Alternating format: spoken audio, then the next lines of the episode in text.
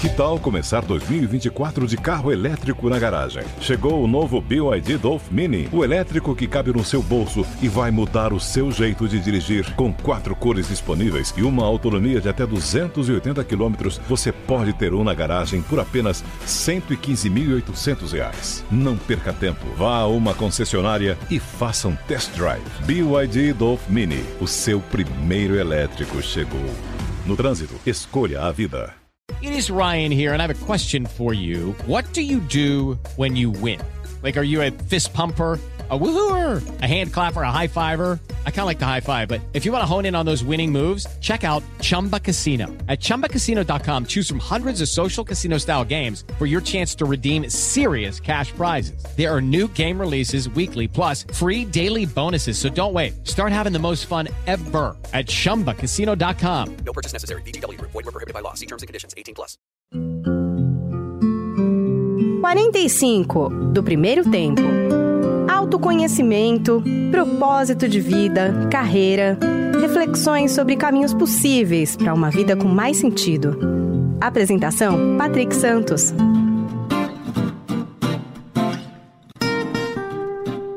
Olá, seja bem-vindo, seja bem-vindo ao podcast 45 do Primeiro Tempo. Eu sou o Patrick Santos, agora com uma versão aqui quase que diária, né? Nesse espaço, nesse período, né? Que todas as atenções estão voltadas para a pandemia do coronavírus.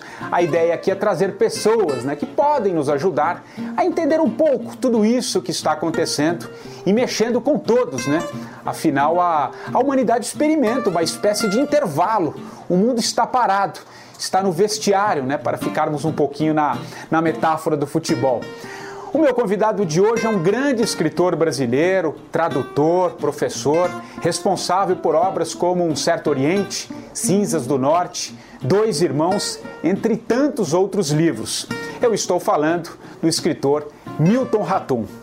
Milton, muito obrigado por aceitar aqui o nosso, nosso convite. Imagino que você também esteja aí na sua, na sua quarentena aqui em São Paulo, né, Milton?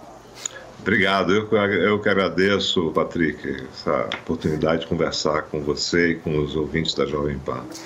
Tenho certeza que o papo, o papo vai ser bom, Milton. E, e agora, a, a, escrita tem, de certa maneira, né, um, um, uma questão meio solitária mesmo, né? Acho que faz parte isso da, da, da escrita. Digamos assim que o, que o escritor é uma espécie de. É um, seria uma espécie de, de especialista em confinamento? É, é, é, é você vê um pouco por aí? Ou são questões diferentes, Milton? Como é que está sendo para você? Talvez já acostumado com certo isolamento, esse tipo de isolamento, que é diferente, né? Mas eu, eu gostaria muito de te ouvir. Como é que está sendo para você, cara? Bom, eu gostei da expressão especialista em confinamento, porque no fundo é, é, é, é um pouco isso, né? A nossa atividade do escritor ela é, vamos dizer, solitária. É. A, a, a, gente fica horas do dia, enfim, sozinho, né? Tentando ficar sozinho, lendo, escrevendo, pensando, ah, mas só que é uma reclusão voluntária, né? Ah. A reclusão do escritor, ela é, vamos dizer, voluntária. Você fica recluso, confinado quando você quer, né? Hum. É, agora é diferente, porque você é obrigado, quer dizer, não é obrigado, mas é, você deve ficar em casa né? É. é para evitar os contatos. Eu, para ser sincero, eu não sinto muita falta, né? exatamente por isso, né? de sair, de ir para lá e para cá, porque eu, eu, o, meu, o meu ritmo, a minha rotina já era essa, sabe, Patrick? Então, agora, mudou tudo, né? Mudou tudo no nosso cotidiano, porque eu não fico mais tranquilo, eu não sento mais para ler e escrever uhum. sem pensar no que está acontecendo em casa, no que pode acontecer.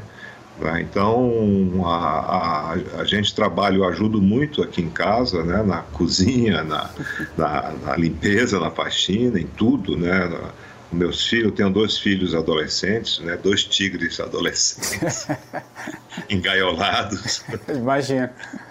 Então, eu também os ajudo, a mãe ajuda, enfim, nós, nós tentamos, vamos dizer, estabelecer uma, é, uma rotina não muito rígida, mas é, sempre tendo cuidado né, de, sair com máscara quando a gente sai, é, evitar, evitar reuniões, contato com, com, com, muita gente, porque é perigoso. É. é perigoso. Por isso que eu acho que nesse momento a gente tem que homenagear todo o pessoal de saúde, é. Porque eles estão na linha de frente, eles estão, estão sendo é, diretamente ameaçados né, pela, pela pandemia. Então, eu tento, enfim, eu tento escrever, continuar uma, uma vamos dizer, uma trilogia, dizer, o último volume da trilogia que eu Publiquei o primeiro volume em 2017, A Noite da Espera, depois eu publiquei Pontos de Fuga, e agora eu estou revisando o último volume, que é muito curto, né, que é pequeno, é, não é grande como os outros, assim, tempos. Agora, o, o, o Milton, o, a, a, literatura de uma, de uma maneira geral, né, enfim, em muitas áreas, é, é, ela, a, a, morte sempre existiu, né, sempre foi um elemento muito forte na, na, na literatura. Se a gente trazer para esse atual momento, né, em que todos estamos recolhidos, né, cada um no seu canto, eu acho que talvez a morte nunca teve tão próxima. Em que sentido que eu quero dizer? Está muito exposto, né? Você liga uma televisão, você lê um jornal, você liga um rádio, você vê as redes sociais, a morte está muito próxima, ainda que ela sempre existiu. A literatura sempre tratou disso de uma, de uma outra maneira. Como é que você vê isso nesse universo? Porque a literatura sempre lhe deu, eh, sempre tratou isso muito, muito diretamente e agora todos nós, né, estamos escancarados aí com, com tudo isso. Que relação que você faz? Como é que você vê esse, esse elemento? Você que trabalha com a escrita muito mais profunda, muito mais afetiva, muito humana, né, de, de lidar com essa questão. Como é que você vê a morte, cara? Olha, bom, é, o que é importante hoje, assim, até as pessoas, as pessoas mais corajosas, que se dizem corajosas ou, ou que se acham corajosas, né, elas, elas têm que ter a consciência da morte. Porque a coragem também, é, ela existe em função dessa consciência da morte. Né? Não adianta você bater no peito, sair dizendo que eu sou corajoso, eu saio, eu vou à padaria, eu vou encontrar as pessoas, é, eu, sou, eu sou imune. Não, ninguém é imune à morte. Né? A morte faz parte da, da própria vida, né? do, do ciclo. É, e do ponto de vista da literatura, sempre foi um dos grandes temas. Um dos grandes temas do Oriente e do Ocidente né, de, da literatura universal. Né? Então, é, refletir sobre a morte é importantíssimo também. Né? E é isso que os poetas, não há um único grande poema, ou um, um grande livro, um romance, ou mesmo um conto, que não fale da morte e do amor. Uhum. Né? Dizer, e às vezes escritores, por exemplo, como Jorge Luiz Borges, ele falou muito pouco do amor, da relação amorosa, né, de uma relação passional né, mas falou muito da morte. Né? Então, isso, vamos dizer que, que eu, nesses romances que você citou, é, às vezes eu me lembro, por exemplo, do Dois Irmãos, eu me lembro da morte do pai, uhum. do Halim, né?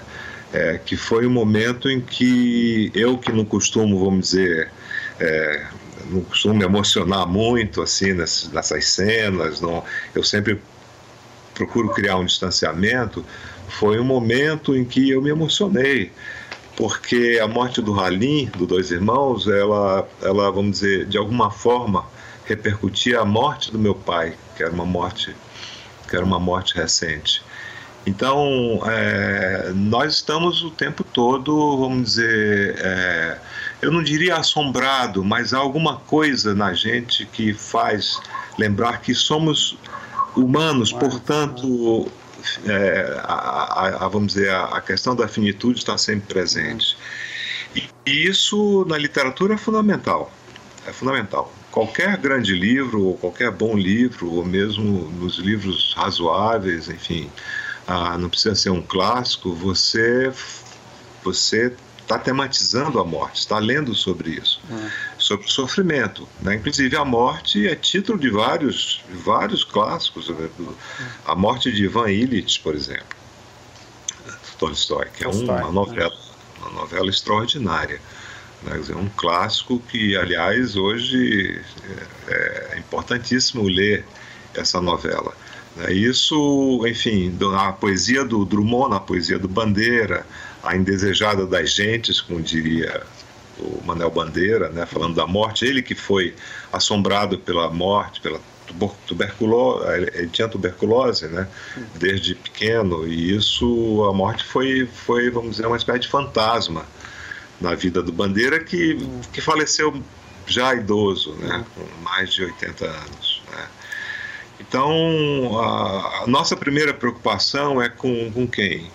Com os pais e com os filhos, com a nossa companheira ou com o nosso companheiro, com as pessoas que a gente ama, que estão próximas. E também é, é um momento em que a gente pensa nas pessoas, nos desvalidos, nas pessoas que não têm, vamos dizer, essa proteção que nós temos.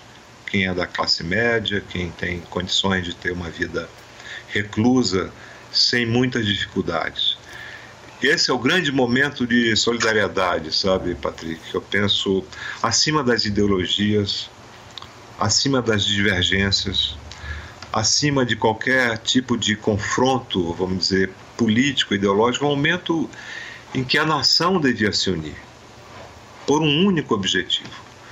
Pensar na, no povo brasileiro, pensar na, nos médicos, nos enfermeiros, no pessoal de saúde, nas pessoas que precisam precisam realmente da, da, da ajuda né, dos mais ricos, dos, dos, que têm mais posses, dos que têm mais condições de, de ajudar. Eu, e nisso a literatura também é solidária, porque ela aponta, ela aponta problemas e, e, e muitas perguntas, ela não dá resposta. Um bom livro não explica, como você sabe, você é. também é escritor, ele não explica não, não é tese, né? não, uhum. não é ideológico, ele não fica dando é, receitas de bem viver, uhum. mas ele faz muitas perguntas e esse é o momento que nós devemos perguntar por que chegamos a isso, né? Por que, que temos, sei lá, 50 milhões de trabalhadores na informalidade? Por que, por que faltam postos de saúde, faltam hospitais, falta, falta tanta coisa no país uhum deveria ser tão rico, né? O, Milton, e, e, pegando carona exatamente na sua, sua resposta, eu acho que tem é, forte, faz, faz muito sentido mesmo. É, a literatura, claro, ela traz muito mais, é, menos certezas e talvez mais incertezas, né, de, de alguma maneira, isso é, isso é vida. Agora, a partir disso tudo que a gente está vivendo, que está tão claro para todos, né? Porque você tem uma coisa que o vírus, eh, esse vírus, pelo menos em especial, ele é um pouco mais democrático, né? Ele não escolhe classe social no sentido de você vê que é o mundo todo, em várias classes sociais, sendo atingido de alguma maneira. Continuando um pouquinho no tema da morte. Você acha que isso de alguma maneira é, pode mudar. Se a gente olhar um eu sei que está difícil a gente fazer qualquer tipo de projeção, mas a gente tem observado pelo menos alguns movimentos mais de empatia nesse momento que está todo mundo recolhido, tentando olhar de alguma maneira, tentando ser solidário de alguma maneira nesse aspecto. Você acha que isso pode mudar é, um pouco, se a gente olhar um pouquinho mais adiante, o futuro? Você acha que pode mudar um pouco em termos de sociedade, em termos de olhar tudo isso que você acabou de dizer, olhar para esses 50 milhões, para as desigualdades que sempre existiram? Você é um pouco mais otimista nessa, nessa questão? Queria te ouvi-lo. Olha, Patrick, eu sinceramente eu não sei, porque há, uma, há um vendaval de profecias, né? Muita gente está profetizando coisas e como, como, vai ser, como o mundo vai mudar. É, eu não sei se vai mudar tanto. Né? Então, eu, eu, nessa nossa conversa, eu, eu gostaria, enfim, de expor mais dúvidas do que certeza, exatamente o que você disse sobre literatura, né? porque esse, esse é o meu universo, o nosso universo, você é um leitor, escritor, é, dizer, eu procuro fugir das, é, desconfiar das certezas. Mas, por exemplo, é, a, talvez a gente pense que um mundo com menos consumo, por exemplo, pode ser mais, pode ser, vamos dizer, menos destruidor porque a natureza, o planeta, ele, ele, tem, ele tem um prazo de validade, né? Ele, o minério não vai existir, os minérios não vão existir para sempre Os recursos naturais, eles não são infinitos, né? não existe isso. Né? A terra pode ficar exaurida, né? como já está em, em, em muitas regiões. Né? Será que não seria o caso de pensar, nós não estamos, vamos dizer, é, dando, é, vivendo muito velozmente? Hum essa ânsia de viajar para todos os lugares, de, de, de não ficar sentado, não parar no seu lugar para pensar. Né? Por exemplo, será que muita gente, e aí eu acho, vamos dizer, que eu estou mais próximo da, vamos dizer, da certeza do que da dúvida. Será que muita gente não, não vai perceber que pode trabalhar em casa, por exemplo? em vez de se deslocar, em vez de pegar um carro ou metrô, será que essa experiência de trabalhar em casa não, não será de algum modo fértil para muita gente? Evitar deslocamentos. Ah, e uma coisa que é fundamental: será que as pessoas não estão pensando em tudo isso? Uhum. Na morte, na, na, na, nas nossas maiores futilidades? Os valores, pode... né? Os valores. Os nossos né? valores, ah. é, que é, nós nos apegamos a coisas, às vezes, que, que não são tão importantes, né? de consumir, da nossa aparência. Né? Será que, em suma, e eu digo quase do ponto de vista religioso, será que não podemos ser mais humildes? Né? Será que a humildade não nos habita nesse momento, não, não nos faz mais humanos a partir dessa reflexão sobre a morte, sobre as nossas, as nossas, é, é, sobre a nossa finitude? É, será que não devemos pensar mais no outro? Né? É, não, não apenas como, como um pensamento piedoso, mas pensamento de, vamos dizer, de, de mais solidário. Ah né? porque a solidariedade nesse momento ela é, ela é fundamental. Né? Quer dizer, não podemos desprezar os outros. Né? Dizer, será que não nos tornaremos menos egoístas? São questões que eu estou colocando que, que eu tô, sobre as quais eu estou refletindo também. Escrevendo meu, meu livrinho aí modestamente, mas também pensando em tudo isso. Né? Quer dizer, eu olho para a nossa vida, será que a gente precisa de tudo isso? Hum. É uma autocrítica é. também, que a gente está fazendo, né? Aos poucos vai. Eu não preciso ter, vamos dizer, 10 aparelhos de alguma coisa, 15. Eu, eu posso consumir menos e ter uma vida, vamos dizer, mais feliz, inclusive. Né? Não preciso sair o tempo todo, viajar, enfim. É, bom, eu já viajo pouco, já, eu já não gosto muito de viajar. Né? Eu já já tinha dado uma parada, né? Eu, a minha viagem é mais imaginária, né? Uhum. Eu sento e viajo. Né? É, essa é a magia também da literatura também, né? Isso é, é, é muito legal. É. Mas é, é, interessante, Milton, isso que você traz, e, e eu também acho, assim, refletindo contigo, né? É, se a gente parar para pensar recolhidos como todos estamos agora, a gente passa a observar e sentir que é possível também viver com menos, né? É, isso não quer dizer viver pior, é, não, não, é, não. não é nessa, não é essa questão, né? Eu acho que é, também eu, eu, concordo contigo e, e, compartilho desse pensamento de que não tem é difícil a gente fazer qualquer projeção, né? É, é só um exercício aqui de, de, conversa mesmo, de olhar um pouco o que poderia, é, o que pode vir é, daqui para frente a partir desse olhar, porque e aí sim pensar num novo modelo de economia, porque esse modelo que. Eu gosto muito da metáfora do, do futebol, que, que é um pouco da, do, do livro que eu escrevi, né, o 45 do primeiro tempo, porque, de alguma maneira, o, o mundo agora está no vestiário, né? Para a gente ficar um pouquinho no futebol, tá parado ali, né? Não tem deslocamento, a economia tá parada, você tem uma série de.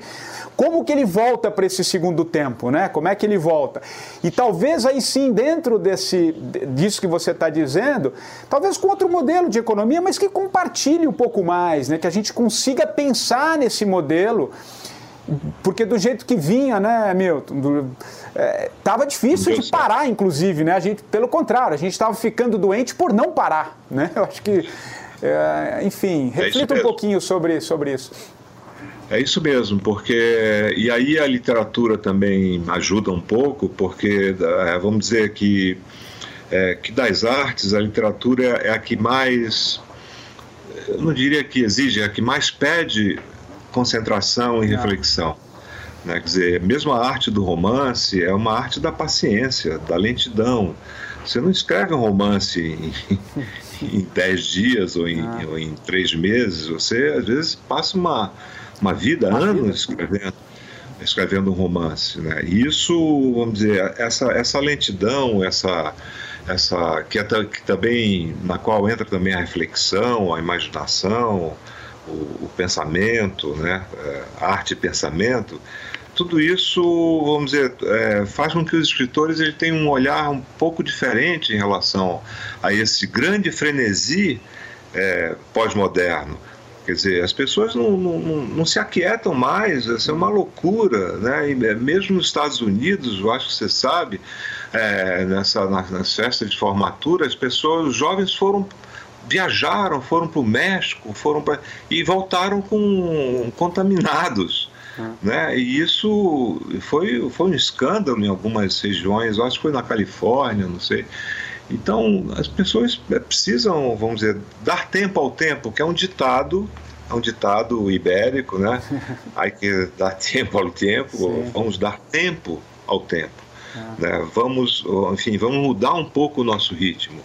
Né? Ah, bom, eu sou da Amazônia e lá a relação com o tempo é diferente, porque é, é muito diferente de São Paulo, por exemplo. Né? Então, por causa do rio, da natureza, da água, é, nós lá, vamos dizer, diante da floresta é, ciclópica, da natureza assim, grandiosa, você se diminui, você não é nada. Não. Né? Você não é nada. Então, é, é, é, inclusive esse, esse respeito à natureza que a gente tem que ter. Né? Não, adianta, não adianta correr atrás de tudo, né? de, de explorar, destruir a, a, a natureza né? por uma questão meramente econômica, para exportar mais. Você exporta mais isso e as pessoas que vivem lá, como fica? É. Né? Como, como, como os indígenas brasileiros estão se sentindo hoje? Né? Eles que têm uma relação totalmente diferente com o tempo de nós, hum. né, dos ocidentais. Né? Eles têm uma relação né, cósmica. Né? A relação deles é, é o mito né, com o tempo. Né? Então nós, nós não temos essa, nós a, pior coisa, dizer, a, a, é, do Ocidente para mim é esse ditado tempo é dinheiro. É, o tempo não é dinheiro, o tempo faz parte da nossa vida, né? E, e, e perder tempo às vezes é ganhar a vida, é ganhar um pouco da vida e de amor também.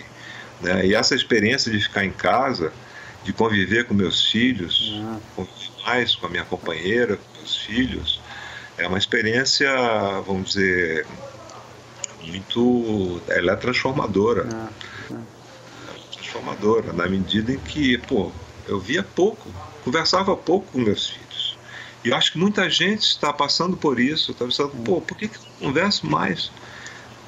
com meus filhos, né, com, com, sei lá, com meus parentes, com meus amigos, né, quer dizer, você já não tem tempo para nada. E quando você não tem tempo para nada, eu acho que a vida se esvazia também, né, é. porque é, eu não sei, eu acho que todas as experiências podem ajudar a gente a, a refletir. É. Tomara, é, eu acho que é esse. Compartilho também muito dessa ideia, desse pensamento, né? Que é, esse é um momento de muita transformação, pelo menos de oportunidade de transformação, né, Milton? Se o que virá, de fato, é a experiência é pessoal, né? Acho que cada um encara de uma maneira, mas se a gente conseguir olhar para esse momento né, se recolher, olhar um pouco para dentro, né, esse, esse, mergulho interno também, que, que passa pelo tempo, né, acho que é, é, o clichê, eu costumo dizer, é um clichê, mas os clichês são verdadeiros, que o, o tempo é um senhor da razão, né, digamos assim, né, eu acho que tem, tem muito a ver. Ô, ô, Milton, e, e, do campo da, da literatura, de que maneira você acha que a literatura vai se apoderar um pouco desse desse momento? O que, que você acha que pode nascer? É, você mesmo está dizendo que está. Você está terminando o seu último livro da trilogia, né? Eu não sei se de, de alguma forma, deixa eu até te provocar aqui, se de alguma forma isso que a gente está vivendo de alguma maneira entra aí na, na, na, no que você está finalizando, pelo menos no nível, no, no, em algum campo, né? E, e, de que maneira que a literatura vai, vai, vai caminhar a partir de, de tudo isso, o que, que ela pode se apoderar e trazer na né, literatura que ela é tão, tão viva, né? tão, tão profunda, tão humana. Olha, Patrick, eu acho que vão surgir milhares de é. textos inspirados no, no, na pandemia. Quanto a isso, não há a menor dúvida. Né? É. Agora, eu, eu sinceramente não estou muito preocupado com, vamos dizer, não estou preocupado com isso. Quer dizer, o, o, a ficção, o romance, não tem a ver, não tem uma relação direta com o circunstancial, com o que está acontecendo. Quer dizer, eu não posso escrever um romance, estou é, é, falando do ponto de vista pessoal, claro. sobre o momento político, porque eu preciso deixar o tempo passar. Novamente, a questão do tempo. Então, o escritor, a ficção, ela, ela, ela reinventa o passado. Né? Ela precisa, vamos dizer, é, da passagem do tempo para ela, vamos dizer, problematizar o passado. Né? Então, ah, serão tantos livros de ficção uhum. ou não ficção sobre a pandemia que, eu não sei, eu acho que as pessoas vão, vão ficar um pouco saturadas de tudo isso.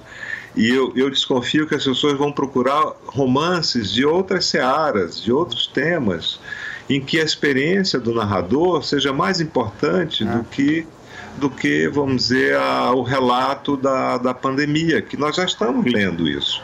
Né? Já há, já há vários relatos sobre a pandemia. Então, eu, no meu caso específico, eu tinha programado escrever esses três volumes, né, é, que são primos do Cinzas do Norte, que você citou, ah, e esse último volume, de fato, não, não pode aparecer nada do, do ah. coronavírus, porque, porque ele é ambientado no final dos anos 70, ah, no começo dos anos 80. Né? No entanto, a, de que, que fala o romance? Das relações humanas, é. dos conflitos humanos, né? de uma interioridade, de uma subjetividade que é ou, ou busca ser universal não é? Quer dizer, então, eu de fato não vou escrever nada sobre a pandemia, sobre eh, nenhum relato. É, já eu escrevo minhas crônicas no Estadão que falam um pouco disso, né? Mas é sobre o circunstancial. Né? Na ficção, eu acho que é um pouco diferente. Eu acho que os escritores que já tinham projetos, que estão escrevendo sobre outras coisas, né, sobre a reinvenção do passado, sobre outros temas, eles continuam, vão continuar a escrever sobre suas obsessões. Eventualmente, a pandemia pode ser uma delas, não é? É, então, então não acredito assim. Você não é obrigado a escrever sobre a pandemia. Isso é besteira, né? É. Acho, acho, que isso daí é, não, é, não é não é nada factível. Né? Cada um tem a sua experiência. Milton, e, e, e, eu queria te ouvir um pouquinho também sobre. É, é, existe, existe, vem aí uma crise econômica, ela é inegável, né, em função dessa paralisia do, do, do, do mundo, né, tá, tá, parado, enfim, a gente, é o que a gente passou aqui, vamos repensar um pouco os modelos econômicos, enfim, isso acho que é, é muito crível nesse momento. Mas para o mercado uh, uh, da literatura, mercado editorial, o que, que você está projetando? Assim? O que, que você está vendo? Você acha que muda um pouco as livrarias? É, como é que as pequenas livrarias vão atravessar esse, esse, esse, esse, essa época que vem, né? Já estamos vivendo, mas leva um tempo ainda, né? Enfim, o que, que você está projetando um pouco para essa área? Te preocupa? Eu queria te ouvi-lo também. Eu acho que sim, eu acho que é preocupante, Patrick, porque, ah, enfim, as livrarias estão fechadas. É. E, e, o pequeno comércio, as pequenas lojas e até as médias, eu acho que estão, estão sofrendo muito. Né? Então, até normalizar, vai, acho que vai demorar um pouco. a situação. Quer dizer, os que puderem, os que conseguirem sobreviver. Né? Eu tenho contatos com vários livreiros e, inclusive, tento colaborar com eles. Estou fazendo uma colaboração. É, eu às vezes gravo um poema e, e aparece no site, da, no Instagram, no, no, no Facebook da, das livrarias. Pelo menos duas livrarias estão fazendo isso que são livreiros pequenos e que querem, estão tentando sobreviver. Né? Então, são poemas, às vezes dedicatória, livros dedicados, eu faço dedica dedicatórias, eles enviam esses livros, né? livrarias do meu bairro. Agora, vai ser muito difícil para os pequenos editores e para os pequenos livreiros, vai ser muito difícil, está sendo muito tá difícil. Sendo. É. Eu não sei, não sei como, como até quando, né? Porque a, a, a sair dessa crise, para sair dessa crise, você precisa de medicamento. Eu, eu acho, a minha intuição, né, eu não sou, claro, não sou um leigo, mas a minha intuição é de que esse medicamento não vai demorar muito. Já há experiências em vários países, né, na Austrália, é, na França, na, na, Europa, nos Estados Unidos, é, no Brasil, inclusive. Ah, então, eu acho que uma, vamos dizer, um coquetel aí de, de, de medicamento não vai demorar. O problema é a vacina. A é. vacina eu acho que vai demorar mais. Então, enquanto não, não houver um, um, medicamento, a situação vai estar, as pessoas vão estar é. tomadas pelo medo. É. Né? E, e, os, e os idosos, que é o meu caso, que eu sou do grupo de risco, né? É, nós vamos ficar confinados, eu acho, um mais tempo. tempo. Né? Né? Isso vai ser inevitável. E, e, e, que impacto que você vê, impacto, é, de que maneira você vê também, que, o, que, que tipo de desdobramento pode ter esse, é, é, esse tempo maior, por exemplo, nas relações afetivas mesmo, que, que envolve um abraço, um aperto de mão, aquela coisa mais próxima, que é tão humano também, né?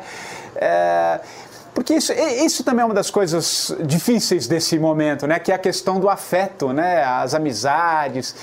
Como é que você vê isso e que tipo de eh, o que, que reverbera, que pode reverberar um pouco mais para frente essa essa ausência dessa dessa afetividade que é tão tão próxima de nós, né? Brasileiros, latino-americanos, enfim. Fala um pouquinho disso, eu queria te ouvir também. Uma vez, uma vez para citar um exemplo, eu quando eu morava na França, eu tinha uma amiga francesa, quando os brasileiros chegavam, ela me dizia: "Mas por que, que os brasileiros se beijam tanto e abraçam? Quem é namorado de quem?" Eu falei: "Não, ninguém, eles são amigos." Essa é boa. e ela dizia, mas é normal isso no seu país? Ele é totalmente normal. É. Fique tranquila. Nada mais brasileiro, isso, né? É, isso não é obsceno, isso não é luxúria, isso é, é, é amizade. É. A expressão de uma amizade que passa pelo corpo, passa, é. Né, pelo, vamos dizer, por esse abraço. Isso eu acho que nós sentimos falta disso é. né, desse convívio, desse abraço, de, de se abraçar, de é, mas nós, isso acho que nós vamos retomar, dizer, não, eu acho que não, não vai, vamos dizer, é, prejudicar o nosso, o nosso, o nosso ethos, vamos dizer, de, do povo brasileiro, né, de essa paixão pela amizade, pelo abraço, enfim, essa relação corporal que é forte, é, sensorial, acho que nada disso vai ser prejudicado. Inclusive, muita gente está meio é, pirada né, por falta de, desse afeto, né, dessa. E, e, mas eu acho que devem ter paciência porque é, isso vai passar. Né? Isso vai passar. Agora, voltando à sua pergunta inicial, a, acho que vai haver uma mudança econômica. Eu acho que é, os extremos, os extremistas vão ficar isolados, eu acho que tanto a esquerda quanto a direita vão se aproximar do centro. Eu acho que haverá, vamos dizer, uma reformulação do Estado. O Estado voltará a ser um Estado social-democrata, hum. mais próximo do Estado do bem-estar social. Essa, vamos dizer, é a minha intuição, hum. sabe, Patrick? Eu não sou economista, não, não, não sou. Mas eu acho que é, a, a, o, o Estado mínimo faliu, é. não existe mais isso. Isso foi um fracasso total. O Estado tem que ter uma presença não exagerada, Não um Estado que sofre de elefantíase, né? um Estado empregador, cabide, não, mas um Estado que dê conta, vamos dizer, da, da, da do básico, né? das necessidades básicas, vitais da população: saúde, educação, transporte e segurança. Que, de alguma forma, a Alemanha, que é um Estado liberal, né? É, já dá conta disso. A Alemanha, a Portugal, que está dando uma lição né, para o mundo, né?